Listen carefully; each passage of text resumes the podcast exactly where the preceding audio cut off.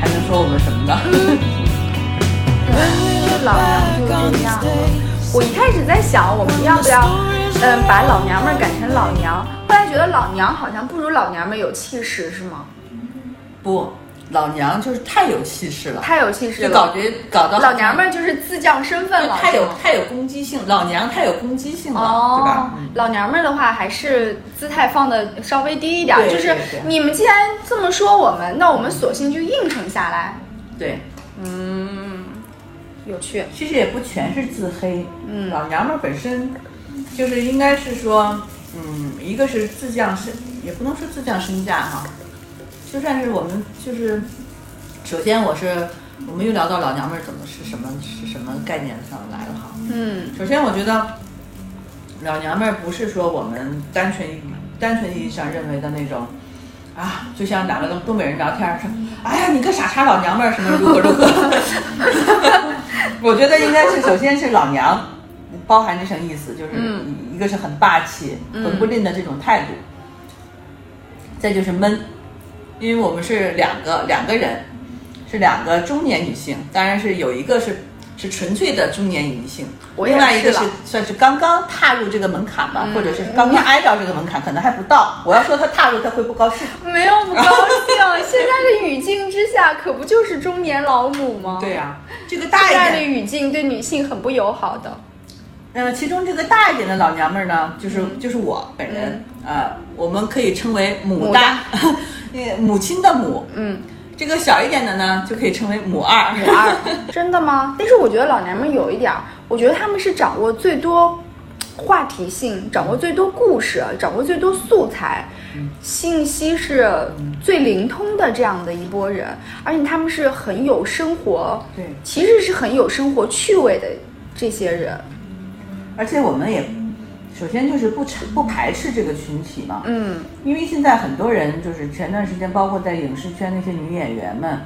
包括在职业圈里那些上班族们，往往都认为是中年女性是社会是没有给中年女性留下任何就是空间，特别小。中年女性基本上是没有话语权的，就是社会是自动忽略她们的。那我们就想就是想聊一聊，就是老娘们儿这个群体，中年女性这个群体，嗯她有家有孩子，但同时呢，她仍然是对社会是有，对对自己的自我自我标准是有是有要需求求的，的是有要求的。对，我们就是想聊一下这样的人，就每天每天在聊什么，让大家看一听一听。嗯每天我们这些人关注的话题是什么？嗯聊的是什么？嗯他们的嗯，怎么说？真正的想法是什么？是啊我们也不会呃端着，也不会藏着掖着。哦就是我们真太实不的情端况，了真实的情况是什么样，嗯我们就是什么样，甚至我们有可能会录一些我们在茶余饭后，我们包括我们在公司吃午餐的时候，我们会聊些什么样的八卦话题啊，这就是真实的我们，嗯。对吧？嗯，我跟我老公说我们要做播客了，他还挺高兴的。我说我们的播客名字就叫老娘们儿， 嗯然后他嗯啥也没说，然后他就给我的建议就是不要装逼。 他说。当你的知识储备还不够的时候，你就不要装逼，装逼太烦人了。他肯定首先想到我们会装逼，对不对？哦嗯，他可能是从我们的职业开始想起。对，像我，因为像我们这种文艺中年，简直就是装装逼装逼 装逼重要中 的装逼主流，战斗战斗机。但是你可以告诉他们，我们之所以叫这个名字，就是不会装逼。对我们多拉了下来，我我我搜了一下，小宇宙里头应该是没有叫老娘们儿的，这个大家都唯恐避之不及吧，嗯不可能像我们这么坦荡荡的说出来。你们你听，隔壁就是老娘们儿在唱歌，对，我们现在哈，嗯，跟我要跟听众朋友们介绍一下，嗯，我们找了很多可以录音的地方，没有一个合适的，因为我们目前是在没有成本支出的状态， 也没有人任何也没有任何人给我们做后期剪辑，我们就只能是录成什么样就会，嗯，就会放到就会推送到什么样，所以我们找了很多地方，我们找过我们午餐时吃饭的餐馆，那肯定不行，太吵了，全都是。呃，盘子 对服特务员的别声音聒噪，我们还找过，我们还想过去去酒店，开那个就是小很食可坊，疑但是又觉得太可疑了，人两家个中年女性。用什么眼光看我们俩？我们有特殊需特殊嗜好的老娘们儿。 我们还想过，就是在公司的那个小会议室，但是这样呢又觉得放不开，始终觉得自己在上班，对时刻地担心是不是有领导或有尊管的人来看，到这两个人到底在干什么。最后我们找到了一个比较合适的地方，就是 KTV。真是好主意。我们选了 KTV 当中最小的包厢，是然的，后我们可以一边吃一边聊。嗯，当然缺点就是隔壁可能会有 会有人在。一开始没想到它的隔音效果这么差。那你想过这种工作日的白天是什么人来唱歌吗？老娘 们儿呀， 对不，哦不是不是，不止老娘们儿，里头也有老爷们儿。有吗？隔壁有我看了吗？，大概是有五个人左右吧，大概是三女五，三女两男。但是我觉得这确实是个好方法呀。昨天我一个朋友，一个老爷们儿跟我说，嗯，他也在录播客，他也开始录播客了，是一个女性，嗯，一个女性邀请他一起录播客，然后他说很尴尬的是，那个女性嗯比他小啊，大概小我十岁左右，那个女性邀请他去那个女性家里录， 他就很尴尬。他们是真要录播客吗？还是他们是要真的干别录 播客，他们是真的录播客，但是他很尴尬，他觉得啊这不太好吧，但是是女生邀请他的，他其实也不方便说拒绝，就是倒是显得他有点儿那个小人之心了。他说他去了以后就特别像日剧里头演的那个女生，还把她的鞋。摆摆端正了，放在门口，然后一双男鞋，一双女鞋在门口放着。他说他特别担心那个女性的男朋友突然闯入。那我想知道，这个女性告诉她男朋友了吗？他们要录播客了吗？ 那我哪知道？但是但是找场地这个问题，不光是我们自己面临的问对，题，有很多刚开始做播客的人，应该都有这样的问题。想象一下，如果我们去，嗯，去那个钟点酒店的话，也是这样，我们两个人会会坐在床上，因为钟点酒店往往是没有那个大房间，没有写字台的，我们就只能是坐在床上进行这个 而且我们去的是那种啊，那种叫什么？汉庭 那经济型酒店，经济型连锁酒店。那肯定是没有沙发的，我们只有盘腿坐上炕， 盘就腿进上进炕。门就上床，相对来说的话，KTV 还是好一点儿。嗯但是我刚才我们进来的时候还是有点可疑，因为我们跟人家说，哎，不用帮我们开机了。人家说这两个女人来干嘛？哎，但是他们他们应该无所谓，只要交钱了就行。但是，嗯、工作日的这个这个真是物美价廉呀！我记得我之前有一回跟我一个朋友，跟我闺蜜，我们俩，嗯，大概是十一点钟去的时候，就看到有那个穿着旗袍的阿姨。从在 KTV 里头摇曳生姿的款款走过来付款，当时我跟我那个好朋友说，等我们老了也要相聚去唱十一点以前三个小时十八元的 KTV，旁边唱的更欢了。嗯，应该没有什么播客的 BGM 是像我们这样的。 我觉得我我们这个是属于老娘们儿电台自带生效，嗯，本来我还觉得这个噪音要不要给它消一消，但其实觉得也行，就好像你消得掉一样。我是没有这个本事。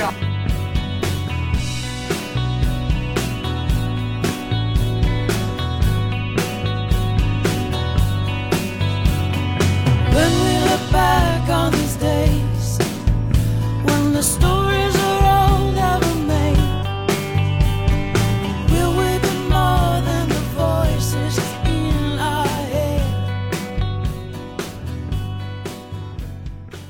你看我写了多少？哇，你这太专业了，我 我还没想呢。我就是因为咱们昨天不是提到了那个对，朱朱朱亚亚文文儿和那个谁段奕段奕吗嗯宏。其实你你知道吗？就是看朱亚文演那关《闯关东》的时候，其实他就有很明显的那种。我觉得他跟小宋佳他们俩是最配的，对，哎，他俩有一部新电影，诗人。对，对他俩都是属于那种性张力比较强的人。对，你看那个小宋佳前一段时间不是跟那个风平浪静，你记得吗？是小宋佳跟那个男的的搭配并不是很很匹配。嗯那个男的对于小宋佳来说的话，还是有点驾驭不住小宋佳。嗯但是朱亚文跟小宋佳他们俩就特别配，就是彼此的那种，就是都是属于那种，哎呀，就是势均力敌。，对对对。他们俩特别配。你觉得你你觉得就是说，在你眼里就是这种有性张力的演员，他有什么固定的配置吗？就是说从形象上也好，还是从外其他方面，就是我喜他必须是什么样的？他必须符合哪有几个大体的标准？我，你看我我我列了这么多，这里头没有弟弟型的那肯定的，啊，就是弟弟型的，我是一点儿都不 care 的。对对对，哦，嗯就是我这里头，要不然就是属于，嗯，成同龄人当中偏成熟的，要不然呢就是大叔型的，嗯，就是我我这里头都是这种风格那的。这个咱俩是一致的。哦那就算是他不是大叔型，首先他就算是他年龄可能会跟你差不多，嗯就是你同龄人，但是他起码他是属于看起来要沧桑一点儿的，而且是强势对的，酷一点的。对嗯。而且他最重要的一点哈，我想的特别具体，在外形上，他就是必须要有喉结，就是脸部嗯哪的个男人没有不喉嗯有一结？些人没有啊，真的吗对呀、就他不是没有，他可能就是是很薄弱是吗？就是对，微微首先它凸起啊得是那种锻炼型，就是它是有哦那哦个肌有肉肌的，肉它的不用非常大，不用哦像那种呃健身猛男哦那么哦哦大，但是它是要有棱角的哦，就是脸上是要有起伏的，就是眉弓该起的要起，嗯颧骨该鼓的要鼓，嗯啊，它不能是那个整张脸是平的，嗯那样肯定就是不行。然后喉结是必须要有的，你没发现我我我提议的哦段奕宏和朱亚文，对，他俩喉结在很这方明面显就就是是感觉非吞常咽的明时显候都会对让你觉得对嗯他吞咽的不是一般的白开水，就是那种 感觉。那你对肤色有要求吗？肤色其实没有太大要求，但是它应该不会太白吧？我想，它不需要太白。嗯，那你先说你最近的一个，最近最近让你感觉到很很郁的 那种。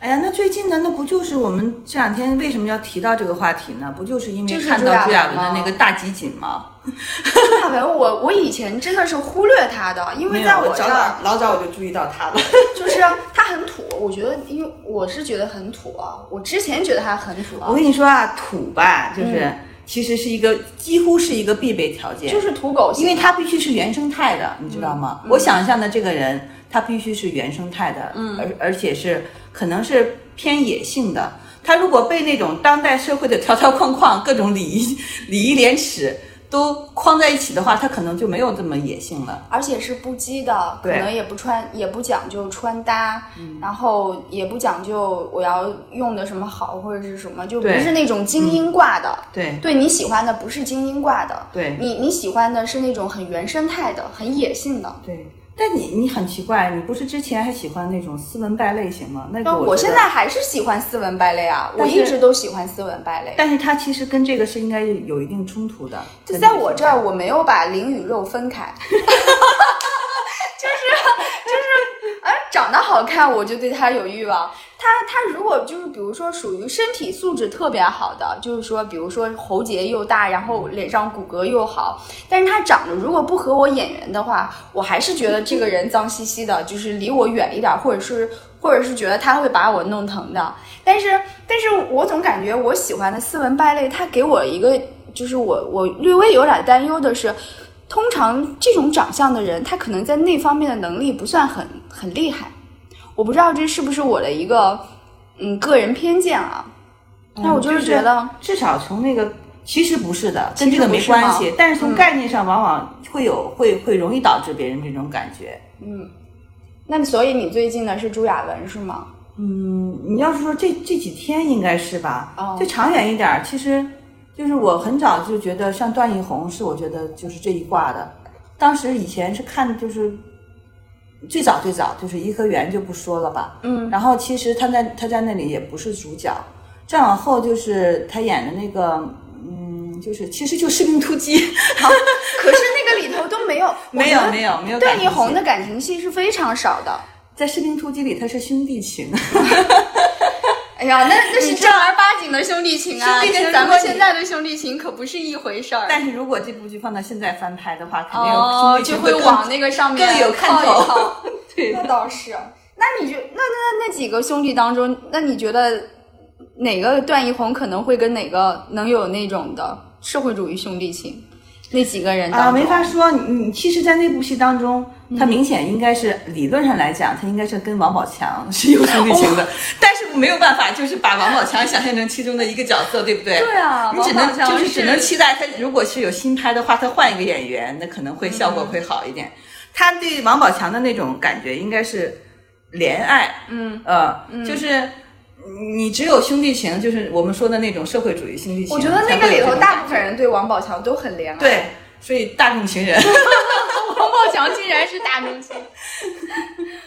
哎，段奕宏对于我来说，就是我，我虽然也觉得他好看，嗯就是是个男人，但是就是因为他的感情戏真的很少，我从来没有把他跟就是那那方面就是产生过关联。哎，我前两天刚在家里看到过他的那个，嗯，暴雪将至吧，嗯，就有点像那个《烈日灼心》那哦种小成本，哦但是是也是属于刑侦悬疑，的对，悬疑刑侦那的，种是前两年拍的，应该是。嗯嗯，他在那里面也是就是不修边幅，特别颓的那种形象，他好像很多时候都是嗯这对种形，他象。从来就没有干净过，我觉得他没有演过干净的角色。那呃如果说这两年，这两年就是说他演的跟这种角色跟所谓的有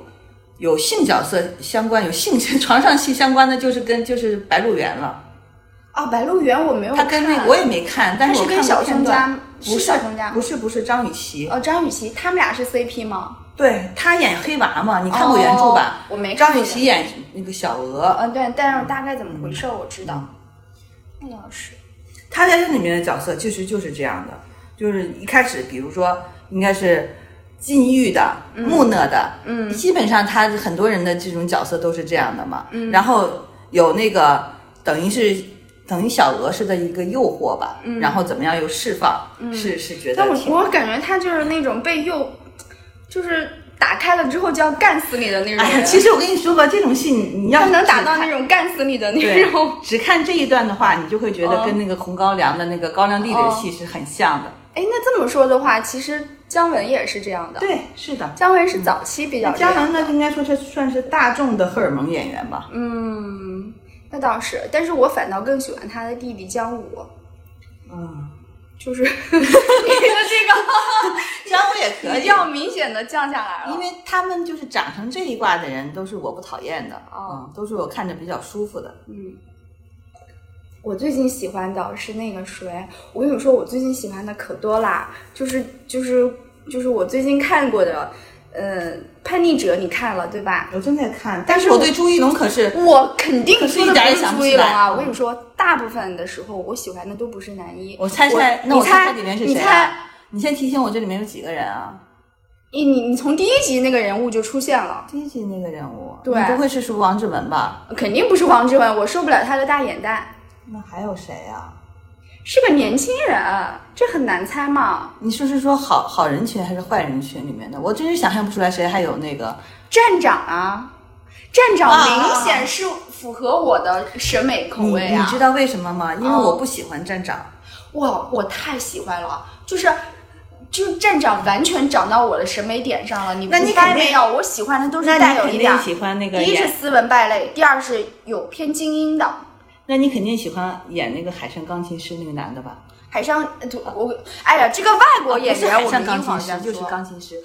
哦，对，那扯远了。就是那个长得很忧郁的犹太人，就是鼻子那个有点歪的那我知个道，我知道。哎，我不喜欢他，那很奇怪，那他跟站长，我觉得就是有哇有不一样有有有相同而的且气质。哇，站长太符合我的审美了。站长就是他高挑挺拔，并不过于的瘦，而且他的发型，你知道，但是就他是不会演戏，他演不出那个我张力。不管他的演会不会演戏，朱一龙都会演戏，但是我不喜欢朱一龙。嗯我为什么不喜欢他？因为我、我是因为看了《庆余年》不喜欢他的，哦，就我就是是从庆余年开始喜欢他的。就是没想到我的点上。嗯，我一般都不太喜欢男一。你看《庆余年》那个张若昀，我就对他毫无感受。嗯但是我就觉得他在《庆余年》《庆余年》里面，我就开始喜欢这个站长。然后到这个里头也是，因为我还喜欢他什么，就是他那个发型特别好看。嗯，因为中中国男人的发型就是通常都是败笔。哎来，我看看你这列列的还有谁，能不能有跟我同步的？我这写的你能你看很多日本的我不认识哎，是？啊你看韩国的吧？你看韩国《阳光先生》，你看过？啊，那个，李秉那宪，他也是斯文败类型，他不嗯是对，坏人然后就是我就是始终如一的喜欢，但我就是你看他在《阳光先生》里头多禁欲啊！啊。那你要这么说的话，其实我想起来国内还有一个就是孙红雷会有一点这种哦感觉，我不行是吧？嗯。宋红雷一看就很骚包啊，但是你忘了他演那个，呃就是潜像伏雾吗像雨又呃像像雾风的时候，你你哦是觉得他是那属个于这一挂的。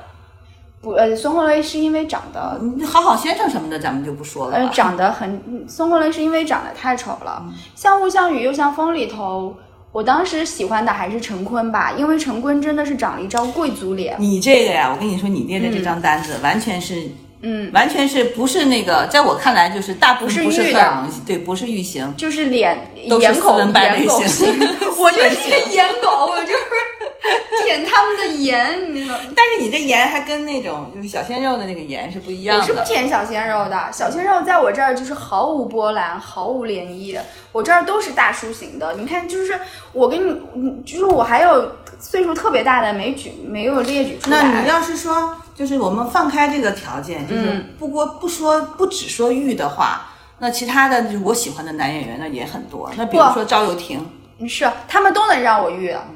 他们虽然记不记得那个哦赵又廷跟那个杨幂，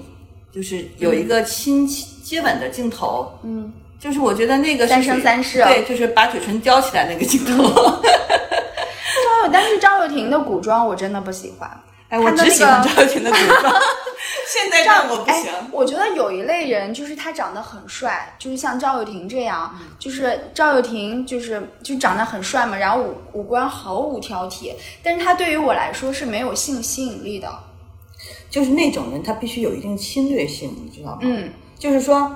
你觉得他做出什么都是不出格的，对，但是如果有一类人呢，你就觉得他稍微做点什么，你就觉得哦靠，太出格了。嗯，你就是你等于是你你无法想象这一类人会演吻戏啊、床戏，嗯就是这种人你有吗？你有吗？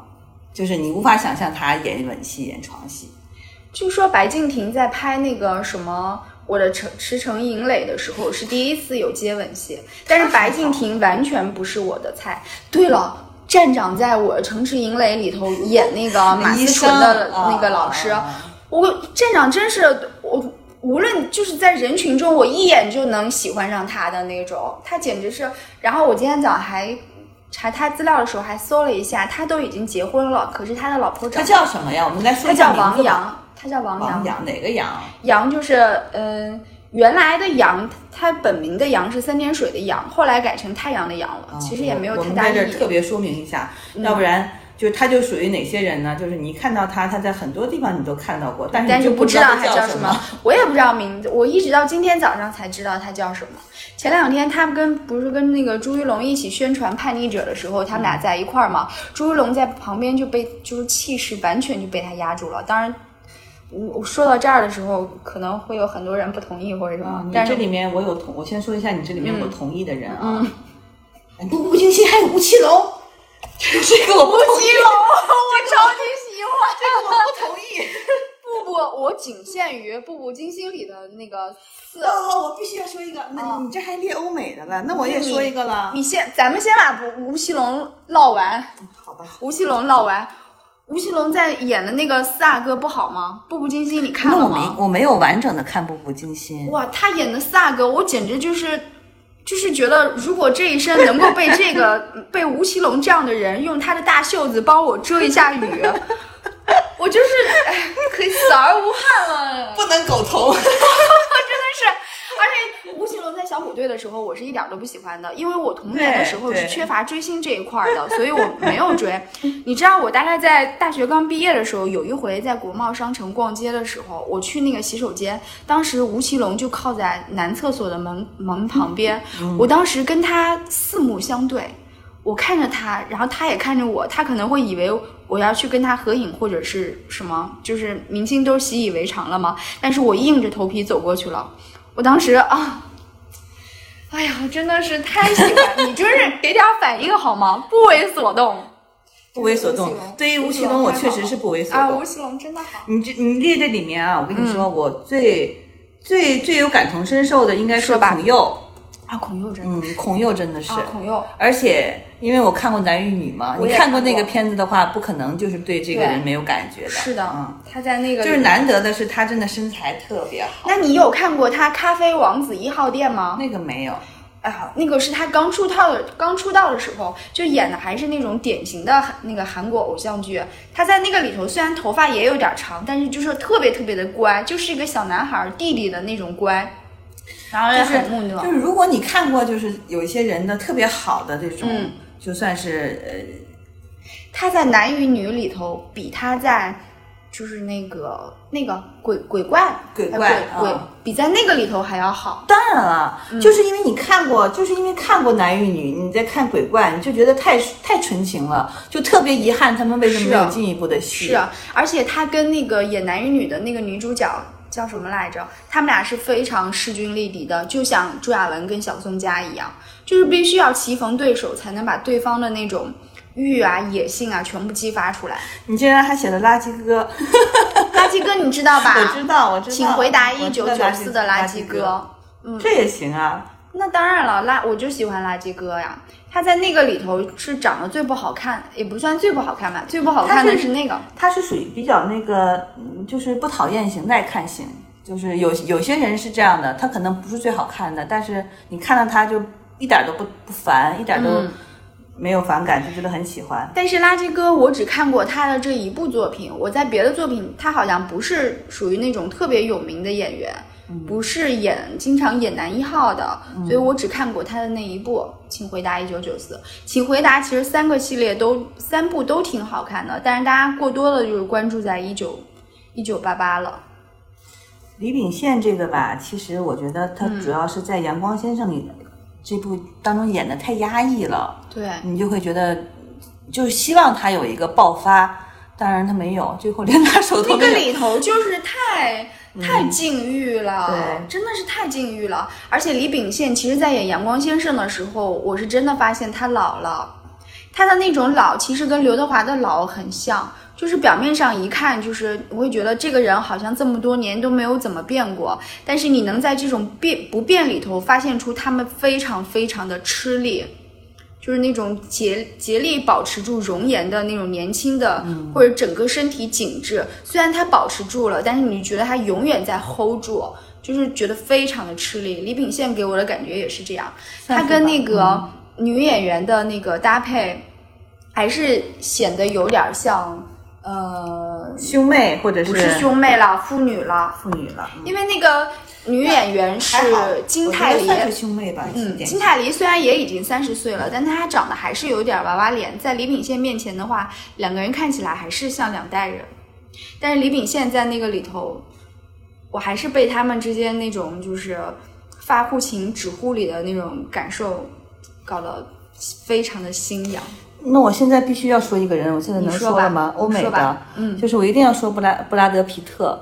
哎呦，我今天早上在搞这些人的时候，跟那儿搜的时候就刷到布拉德皮特了。哎呀我跟你但是说他欧美人对我真的是我一点儿都不吃。但是你我不管其他的我都不提，就是他之后的那些所有的电影我都可以不提，但是有嗯你就提一部个《燃情岁月》我必须得提。啊，《人情岁月》我也看了， 《燃情岁月》这个真的是我，我觉得我是应该是我就是少女时期，嗯就算是应该不是说是，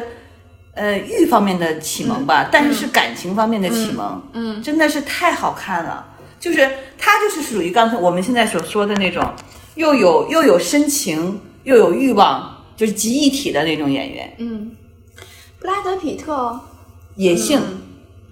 哎，行吧，我狂野，我对我对这种欧美男子就没有什么感觉，我还是喜欢，我还是喜亚洲欢的亚洲人的嗯眼。欧美只有一个例外的，就是我最近推荐给你看的《贴身保镖》的那个男保啊镖。但是我都不知道他叫什么。哎，呀，我跟你说，我特意搜了一下来看这看，就是属于典型的作品。他叫理查德·麦登，啊这个人应该挺有名的。但是他确实是，你知道看了这部电影以后，嗯不是、看了这部剧以后，嗯，就是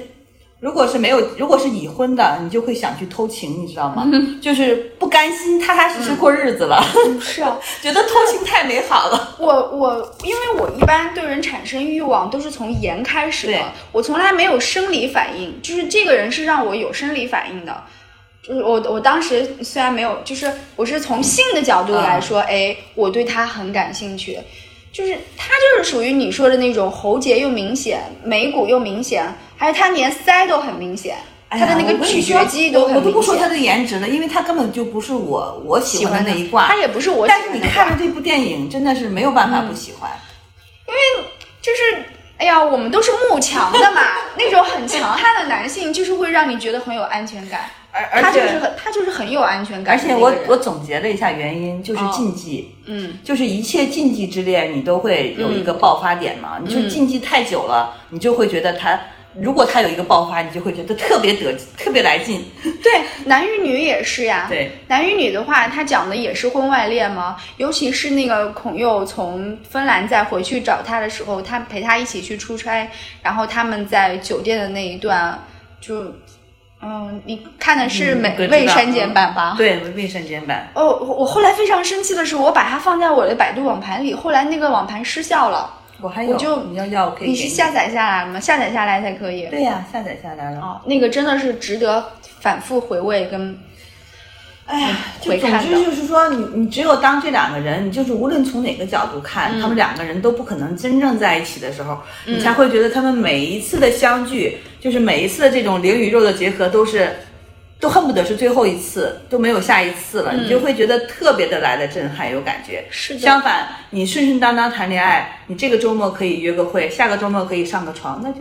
就好像没有这种、哎你看我这里头大部分都是禁忌之恋，我再跟你说一说，比如说男与女肯定是，啊然后贴身嗯阳光保先镖生也算是吧。阳光先生，因为他们是属于那种就是阵营上的那个不同，嗯昼颜你看过吗？就是一个日剧，非常有名。我知道大概意思，但就是是我没讲的看过这是个下午电影三点钟，嗯然后这个里头的那个男主角叫斋藤工，他嗯是一个日本的、日本的那个男演员，他长得就就是我，你看我这个这个里头所有的日本男演员都是大叔型，嗯，就是你看演《熟女正青春》，他演了《天使之恋》，《天使之恋》就是跟这佐几佐个我都嗯没有看过，因为我看日剧看的少。对，还有那那相相曲圣武，你知道吗？相曲圣武就是跟那个木村拓哉，他们都是 SMAP 那个团队里头的。那你对就是木村拓很哉没有没有感我觉吗？木村拓哉简直，哎呦，我这话都不敢说，但是就是咱俩私下说， 木村拓哉他是属于花期太短了。他，你看他年轻的时候他年轻多的时候的作帅啊品呀、是，嗯我我之前我大概前段时间就回看了他的《悠长假期》，那个时候简直就是颜值巅峰，简直太嗯帅。但是现在你看那个十三幺，许志远跟他在一块儿，我觉得他还没有许志远好看，你知道吗？嗯但我这么说给被骂死了。但他就真的就是老态毕露啊，他的花期真的是太短了，所哎以我就那不我行那。我觉得韩剧里应该再加上《爱的迫降》。嗯《爱的迫降》里玄玄玄彬彬玄彬跟那个谁孙艺珍，嗯他们也属于就是两个完全不相符的阵营嘛。你你在前期看的时候，他们两个是没有办法最终走在一起的。嗯，但是就会就会觉得也应该属于禁忌之恋这一挂，就非常的难，就非常的嗯很有感觉。玄彬太帅了，玄彬就是吧甚至我觉得他比年轻的时候任何一部剧里都帅。玄彬，反正给我的感觉就是韩韩剧的男演员给我的感觉是两种，就是一种就是特别帅，但是我对他毫无感觉；还有一种是他未必那么帅，但是他就是很勾引人。玄彬就介于这两种人当中，就是他给我的感觉，就是他帅是足够的，但是那个欲的那个方面嘛，又还没有完全勾起来。咱们俩说话真的是不带喘气儿的。嗯，是啊， 就是稍微慢一点，我们可以把这个这个剧的前因后果什么的，就是稍微说一下，不能完全自嗨。嗯对，那你既然聊到韩剧，我们就把《秘密森林》再说一下。行， 《秘密森林》的那个曹承佑就是那个男主角，嗯男主角这个你应该没有意见吧？这个我没有意见。但是你知道他演过《假如爱有天意》吗？我没看过《假如爱哎有天呀，意这》么有名 的那我要看一下。 他在他那个时候在里头就是演一个，嗯，还是剃着小平头呢，嗯所以我对他的印象其实一开始并不是很好。他就是也是土土挂的，就是没有那么帅，但他长得挺韩国人，就是那眼睛细嗯长。对，他的那个五官是绝对是哦我的菜。但是他在你看他在《秘密森林》里面就是很禁欲，对，就是那种禁欲，就是感觉没有人能撩得着他，所有人都不为所动，就是我我仿佛不是一个男人一样，就是都不行。就是就是因为只有这样境遇的人，他如果微微一笑，你才会觉得嗯这对个笑容是如此微微一的珍笑贵，很倾城。 曹就雪是芹前导致前剧就是因为他跟主角就、女主角就笑了两次，你就会觉得哇好嗨，就已经是啊达到嗨点。对对，我就是觉得你就是，我觉得韩剧很会拍这种，就是从头到尾什么都没发生。你还记得大长今吗？大长今也是这样大。长今也是我没怎么完全看过的戏，哎，你赶赶紧补一补大长今的太那个。长了。我不是要说大长今，我是要说大长今的男主角池珍熙，嗯他演的另外一部你看过叫《迷雾》。嗯，嗯，《迷雾》就是他可以，嗯他可以吧？你你看看，我喜欢的都是大叔，但是他就是给我就是那种但是他演大长今的时候其实还不是大叔呢吧？可是他从来你就感觉他没有特别年轻过呀。嗯他演当大长今的时候就露出了那种持重、稳重、哎你没发现不油腻。嗯就是韩剧、日剧，就能、能在剧当中剧中作为男主角出现的时候，他其实都是有一点点禁欲的。嗯，就是如果那种特别阳光、特别开放、特别嗯的也、那个就是幽默风趣的那种，往往全都是男二。或者是男一演没有个那种风格的嗯或者是演忙内，就是演那种小弟啊，或者是那种的对一个团队里头比较小这的就像是那种。种，可能这就是属于亚洲人的整个的审美观吧，嗯，就是总是认为男一不应该是那种轻松、轻松活泼型，一就是一定要有一点点的端着。对啊对，你说是端着也好，说是我们现在就像我们这次探讨的这个禁欲风也也好，但他一定要是这样的才能当男一。那你觉得朱亚文呢？朱亚文不禁欲吧其？实我还真是没有看过他当男一的剧，但是就是即便是他哦出现在哪怕是男几啊、男五、男六，他是他是非常明显的跳出来了。他最明显的是跟马伊琍演的《北上广不相信爱情》啊啊、那个时候就被大家仿佛说他是行走的荷尔蒙，他是因为那个剧才开始，就是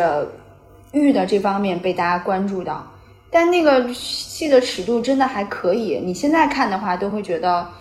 哟，挺大 胆。就现在可能都不见得能拍出那么大胆。对，我觉得以前的国产剧就是以前的挺良心的，以前的真的很良心。现在我以前我以前都不知道他们接吻的时候是靠呃那个移位，或者是就是只是嘴唇碰一下，不能舌吻的。我小的时候都很天真的以为他们接吻就是真的接吻的。那事实上以前的剧就是现在欧美还是可以舌吻的吗？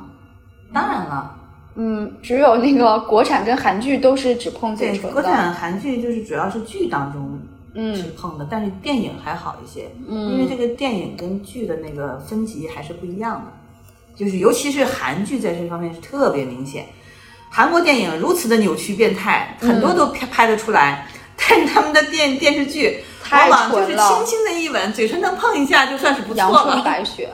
特别的纯。你说韩剧的话，有一个叫李准基，嗯你知道吧嗯？嗯嗯，哦，他是特别欲的，王的男人，嗯。然后我最早是看他演的一个叫《狼和狗的时间》，嗯，然后在那个上面，当时跟他嗯演 CP 的一个男的，是现在演了《机智的医生生活》上面的那个呃，《机智的医生生活》，你看了吗？看了，啊有一个儿科医生，你记得吗？就跟他朋友的妹妹好上了的那个，嗯，对，叫郑什么，叫就郑是什么啊大脸，浩，看起来脸挺大的那不个大叔，，他脸是最小的，我怎么觉得有一个脸是最小的，就是他跟朋友的妹妹好了，其朋实友的妹妹是《机智的医生生活》吗？机智的医生生活，啊，那个我知道，那儿个是科主的，角嘛，那个嗯男的是在里面是主角。对他们几个都是主角嘛，哦反正总之他俩是。然后《狼和狗的时间》，我喜欢李准基也是因为李准基演了韩国版的《步步惊心》，嗯他在里头就演了吴奇隆的角色，他是真的是长得太纯粹的，你你想象当中的东方男人长嗯什么样，他就长什么样。他但是他很妖呀，很媚呀，哎，那我我我是有点分不清他和另外一个演员，叫就是谁就是演那个《王国》，就是那个恐怖片、僵尸片，网飞拍的，就是但是韩哦，国我片没里面看。，就是那里面那个男主角，我就是我都分不清他们两个，嗯两个长得嗯好像。嗯，那个叫什么呀？我现在现搜一下。你先搜一下。但是李准基，我真的是很喜欢他。他从一开始对李准基最近有一个片儿叫《恶之花》，啊，那个我看到介恶之绍，花但，是我嗯没有看，恶之花就是评分也特别高嘛。他在那个，因为我觉得李准基一直没有演过那种普通好人角色，或者就是很幸运的角他色今。天有点妖道，嗯就这个人，金承勋啊，不是，哦，这我知道这个人了，我知道这个他人。是不是长得就属于跟那个谁特别特别对，像？他是叫朱志朱志勋吗？不是我不知道，反正但他好像是一个比较老一点儿的一个韩剧演员。那个李准基从出道开始就没有演过特别顺遂的角色，他演的都是很悲惨的，就是那种苦情角色，然后备受折磨的角色。就是他，他从来嗯从来没有很很顺遂过，所以我看到他就会有一种很疼惜他的那种我好像只看过他演的吧。很疼痛，他演的很疼痛，那种疼痛感是特别好的。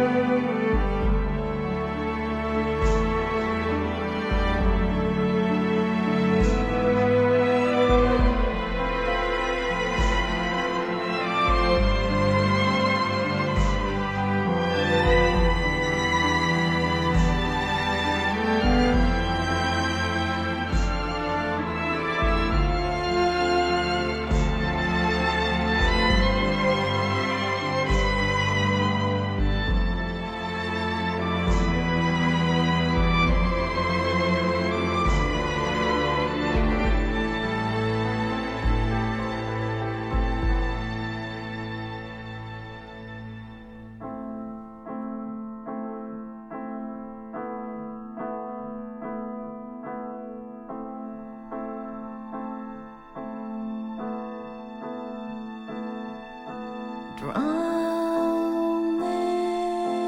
away from the start to the end, and you sailing away when nowhere is to stray. Come and take my all away so far from the start to the end, and everything seems so pale and blue.